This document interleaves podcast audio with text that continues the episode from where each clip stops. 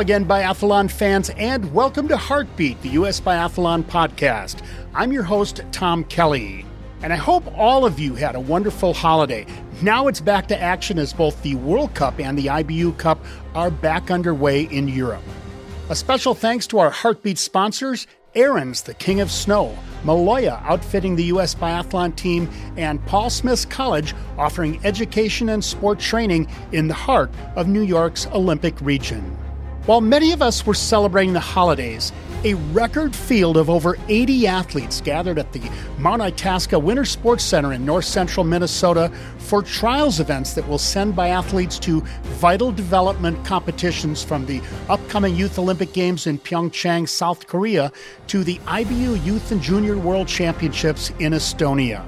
This week on Heartbeat, we welcome back U.S. Biathlon Director of Athlete Development, Tim Burke, to recap the Mount Itasca trials and to also give us an overview of U.S. Biathlon's athlete development program.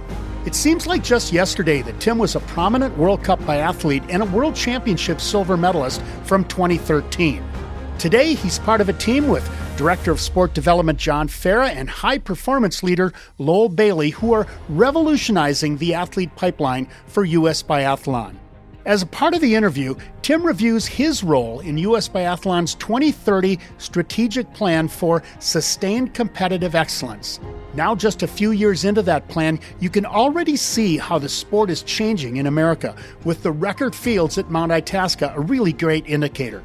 Now let's head out to Lake Placid for an insightful conversation with Tim Burke on Heartbeat. This week, we want to welcome Tim Burke back to Heartbeat. Tim, good to have you back with us. Tom, thanks for having me. How's your season going so far? We'll get into details, but just in general, how are things going as we reach that kind of third point of the year?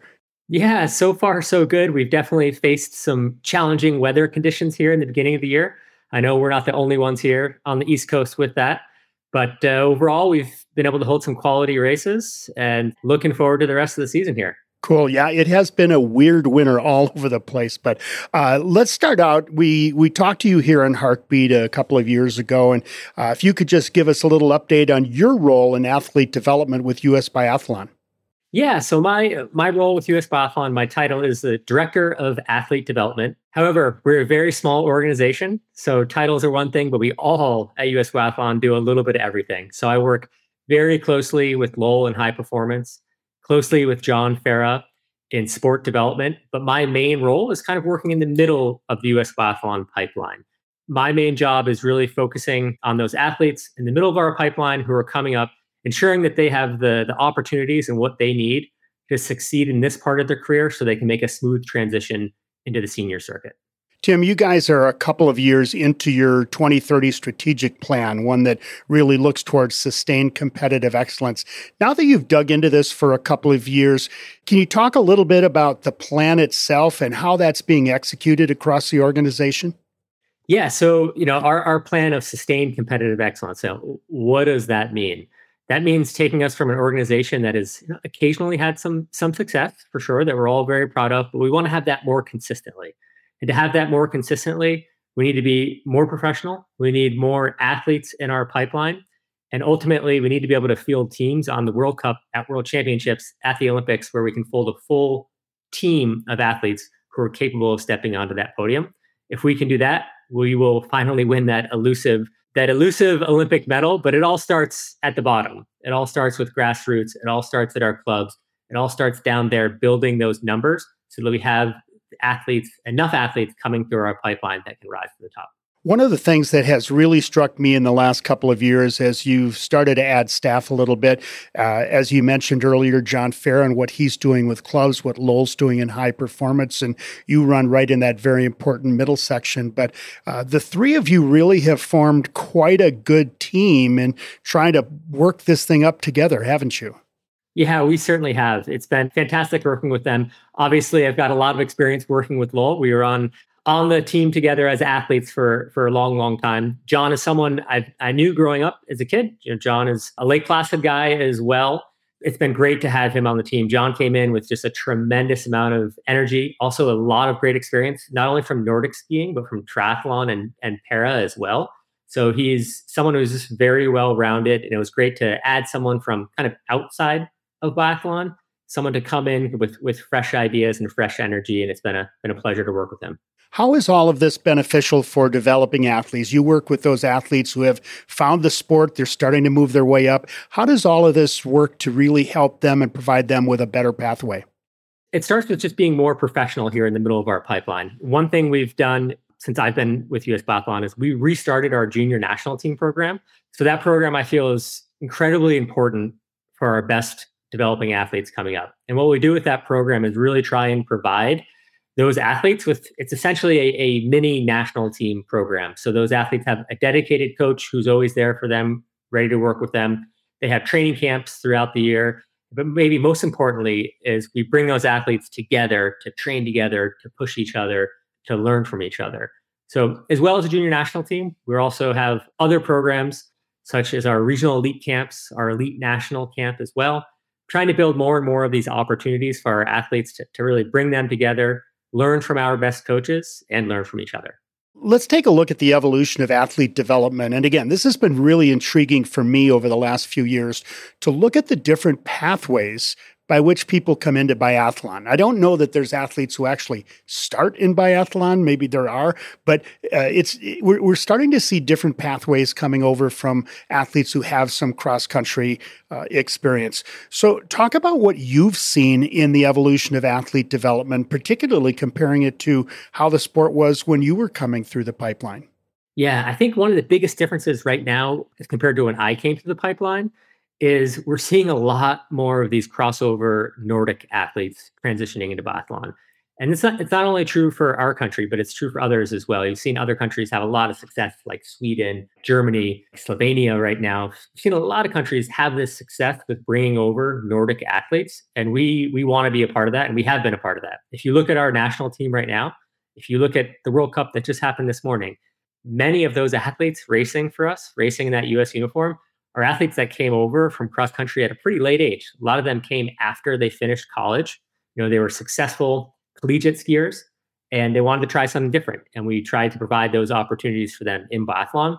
And that's one thing that we are continuing to really focus and even double down on here at US Biathlon is making sure that we have a really well developed pathway for these talented Nordic skiers who want to give biathlon a chance. Let's dive into that a little bit further. And, I know that the three of you, uh, Lowell, John, and yourself, you formed this nucleus of uh, trying to build the sport up and give athletes the opportunity. Do you guys strategize on on how you go about with recruitment to entice athletes to come into the biathlon world?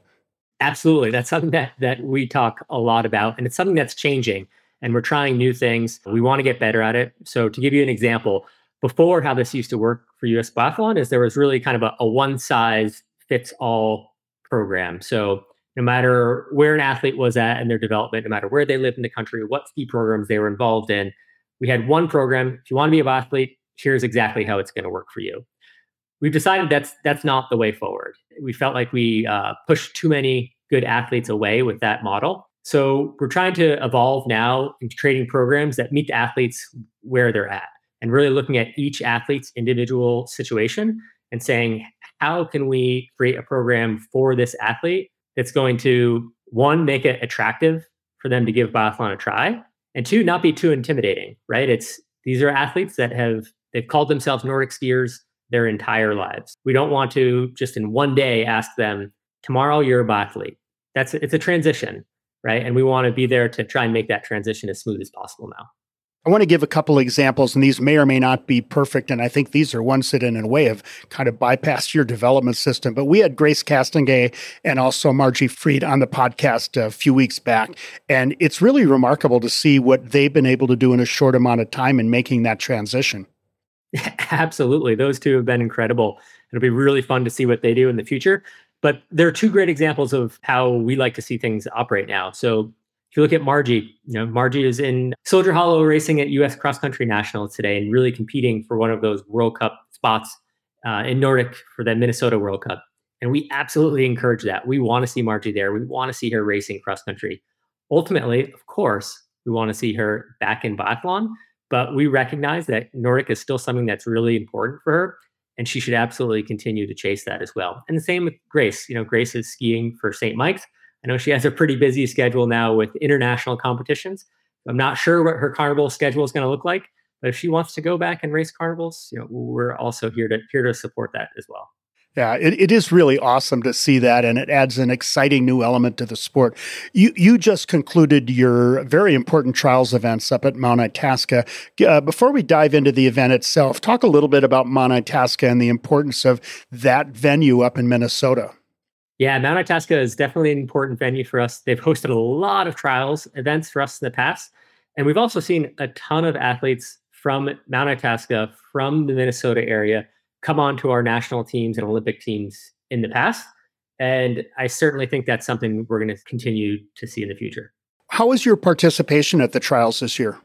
Participation at these trials was our best ever. We had 80 athletes competing there in Mount Itasca. To give you an example, last year we had about 55, and the year before, a pretty similar number. The numbers in the past two years were actually tracking up a little bit from previous trials. So to come in this year going from 55 to 80 athletes. I'm not great at math, but uh, that's that's a, that's a pretty big percent increase there. We're really happy with that. What do you attribute it to? A couple of things. I attribute it to one, can't deny that this was also the Youth Olympic Games trials. However, the Youth Olympic Games, the age range for a Youth Olympic Games athlete falls right in the middle of our youth athlete age range. So it's not like we were drawing from a wider age range to get these 80 athletes. We were drawing from the exact same age range that we typically do for trials. But that allure of a you know international competition, especially one named the Olympic Games, certainly certainly has a lot of power to to draw kids to come out and try out for those spots. But I also think it's related to other things we're doing in development. You know, we're trying to run more professional camps during the summer. We have our regional elite camps, our national elite camps, and those are limited camps. Those are camps that we can't just in, have an open invite for. We have to be selective when inviting kids to those camps. And one of the ways to get invited to those camps, probably the best way, is to show up at our biggest national level events, like the one we just had in Mount Itasca, to go there, show how competitive you are. And then whether you make a team or not, you still leave that door open for camp invites next summer. I think having that program in place is really encouraging kids to to come out and show up and make the effort to travel to these events. Let's talk a little bit more about Mount Itasca. This is a pretty important event, uh, and I get a sense that Mount Itasca has a lot of pride in its venue and its facility. And what does it mean for a program like that to host a trials event that is this important for U.S. biathlon? It certainly means a lot to communities to host these events, especially a, a place like Mount Itasca with its history in ho- hosting this event before just one one quick story of of why I think it's so important for these clubs to host events like this. The chief of competition there, Carl Norgren, also coaches the youth athletes there right at Mount Itasca. And he told a story after the competition of some of his younger athletes, these are 12, 13 year olds, running up to him after the race and saying, Can you believe how fast those guys and girls were? Did you see the techniques they were using out there on the course? And Carl was thrilled because he could see that excitement in his athletes who got to witness the best junior athletes in the country there racing in their hometown. Not only is that great for the organizers, but it's especially good for those young kids who get to come out and watch that. And we, we, certainly hope that inspires them to be a part of that in the future.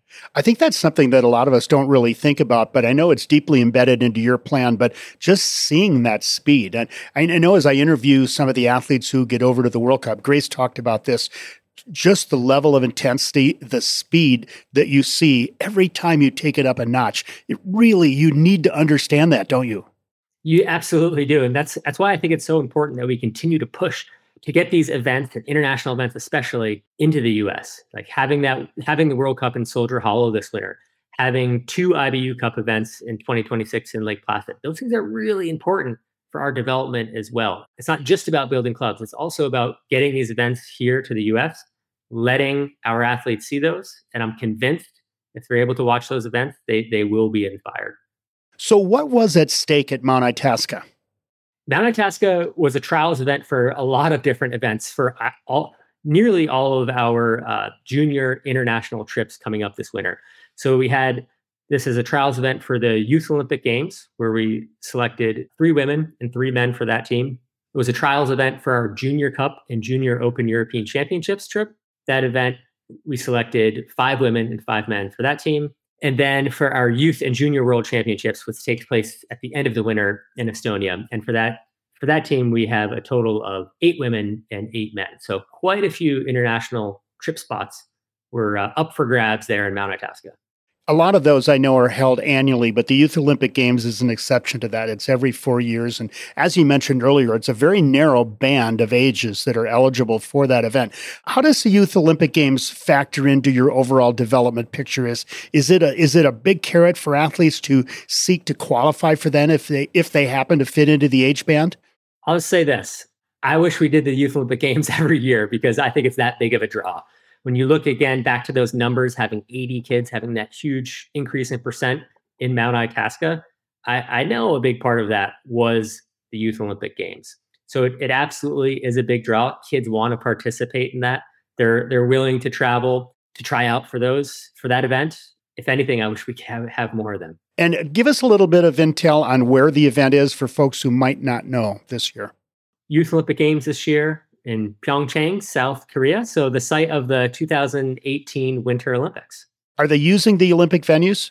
They are. Yes, they'll be using the same uh, the same venues from the Olympics. So I'm excited to get back there and see if anything's changed. So, what will the takeaway be? I imagine that in many ways it's similar to what they might take away at the Youth and Junior World Championships. But here you also have athletes from probably many more countries because there's more events.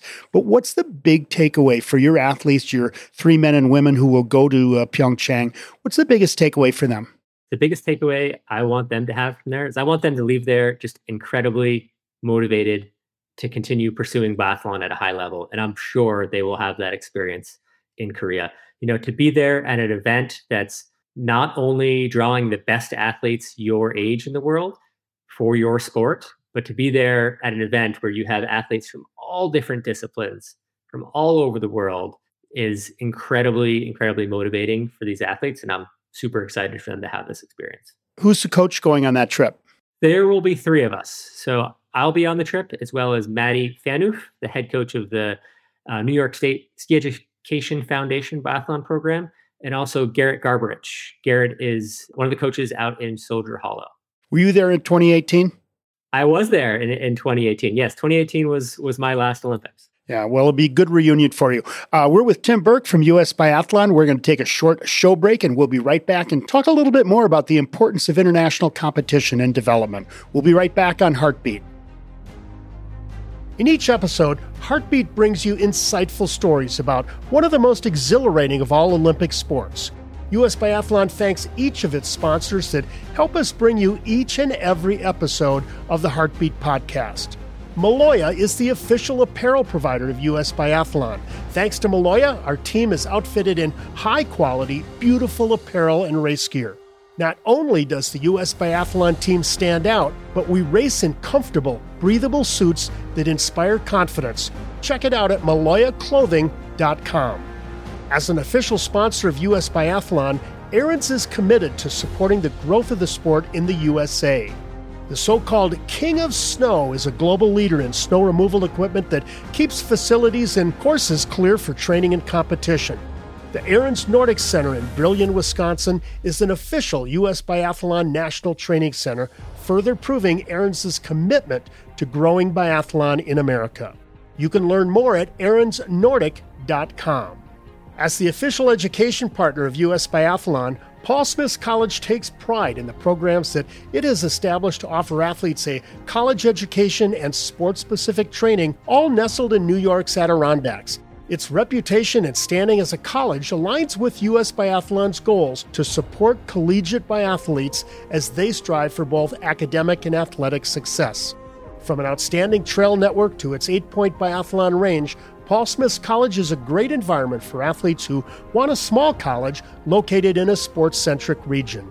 To learn more, go to paulsmithsbobcats.com. Now let's get back to this episode of Heartbeat.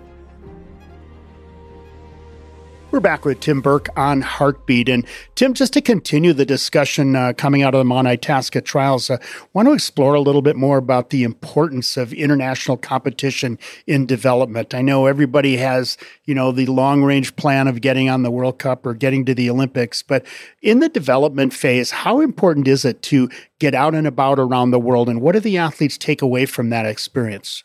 I think the athletes take away a few really important things. One is, you know, what I've already touched on with the Youth, Youth Olympic Games is just motivation. Seeing biathlon at such a high level, I think it's really motivating for our athletes. But most importantly, for our development athletes, it's a learning experience. You know, they will get the chance and the opportunity to see the very best athletes, the very best biathletes in the world at their age. I guarantee you, everyone leaving one of these international trips will have multiple things that they learned from being there, uh, whether it was being on course and skiing with some of these other skiers or, or seeing others on the range, they will learn things that they can go back home, work on those things, and come back better the next year. I always like to look too at the cultural aspects, the logistical aspect of travel. I imagine for a lot of these kids, they haven't traveled internationally. So it's a whole new world. There's new situations on airplanes and transportation, and that's a completely different culture. How important is it to get comfortable there? Biathlon is an international sport. If you're going to pursue it at a high level, you will spend a lot of time traveling. So the earlier you get used to that, the more comfortable you become with that at an earlier age, the better that is for your career in the long run. Do you remember your first international trip? Absolutely. I remember my first international trip was to Torsby, Sweden. It was a Scandinavian Cup at the time it was called. I remember being incredibly nervous, but again, getting over there, having an amazing time, and coming back motivated and really hungry for more. We talked a little bit earlier about the Youth Olympic Games. Can you give us a little preview of the Youth and Junior World Champs? Yeah, so the Youth and Junior World Champs will be held in Otepää, Estonia. I've, I've never been there myself, but I've heard great things about the venue, and they've held a lot of big international events there in the past. The event will take place at the end of February and the beginning of March. And it's it's a really big event. You know, in each age class there, youth and junior, you see typically close to 100 athletes competing. So it'll be really fantastic exposure for our athletes to get over there and compete in an event of that size. This is the same event that was at Soldier Hollow just two seasons ago. Uh, that was a good learning experience, I think, for a lot of our athletes, because again, they got to see the speed, they got to see all of the best international athletes right here on U.S. snow.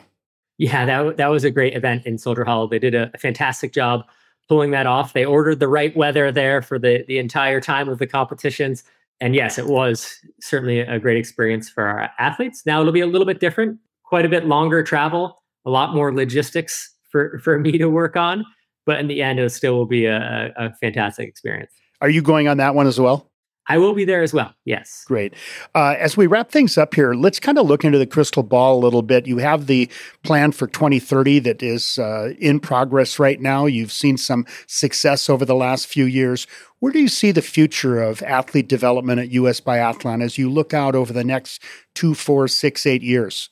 For me, it's important to continue to see this this growth that we're experiencing now. So the question is, you know, how can at US Biathlon, how can we work to continue to see these numbers increase like we have these past few years? You know, what opportunities can we provide that are going to attract kids to these events so they continue to grow so we draw from a, a broader number?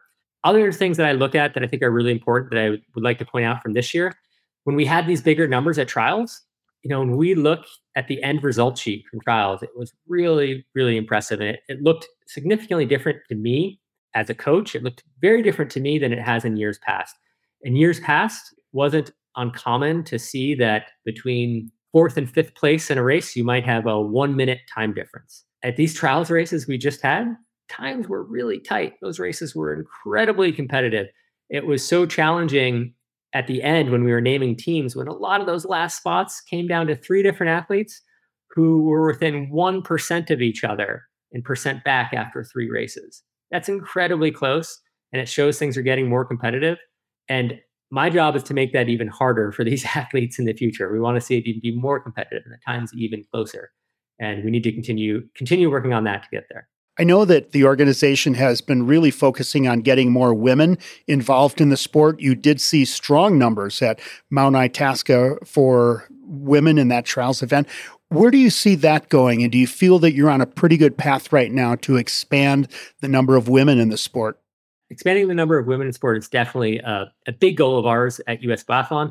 It was great to see a record number for us in Mount Itasca. We had 31 women there competing and really really nice to see some fantastic up and coming athletes who I who I wasn't really familiar with before this trials event to see them coming up through the system and doing really well and again back to the competitiveness of those races that women's race for those last team spots for all of the team spots really it was tight. It really came down to the last race and it, it could have gone to a lot of different women and that was just really really cool and inspiring for for me and everyone at us biathlon to see that's really good to see. We're going to move on now to our closing Fresh Tracks segment. And I've just got a few final questions for you as we wrap things up and talking about athlete development. I want to go back when you were growing up in Lake Placid. Who, who really provided inspiration for you? Did you have a role model uh, when you were a young boy that you looked up to and as a sport hero? I think I got a lot of inspiration as a kid from my coaches. I, I feel like I was really, really lucky to come up through the programs when I did and just had the ability to work with some fantastic coaches. Two that a couple, I hate to name only a couple because there were many, but some that really come to mind for me growing up. My coach Al Barrett, Chris Seymour, and Corey Semela, at, he was at US Biathlon at the time. They made skiing fun all of the time. I had opportunities to play a lot of different sports, and I did play a lot of different sports, but I always wanted to come to either biathlon or ski practice to be with them, and uh, it's it's amazing what kind of impact a great coach can have on an athlete's career. You know, we often look around the country at hotbeds of particular sports. Uh, there's something about being in a community that has other athletes. And you had the benefit of growing up in Lake Placid in an environment where there were many athletes, not just from your sport, but from others. How important was that local community environment for you as a young athlete?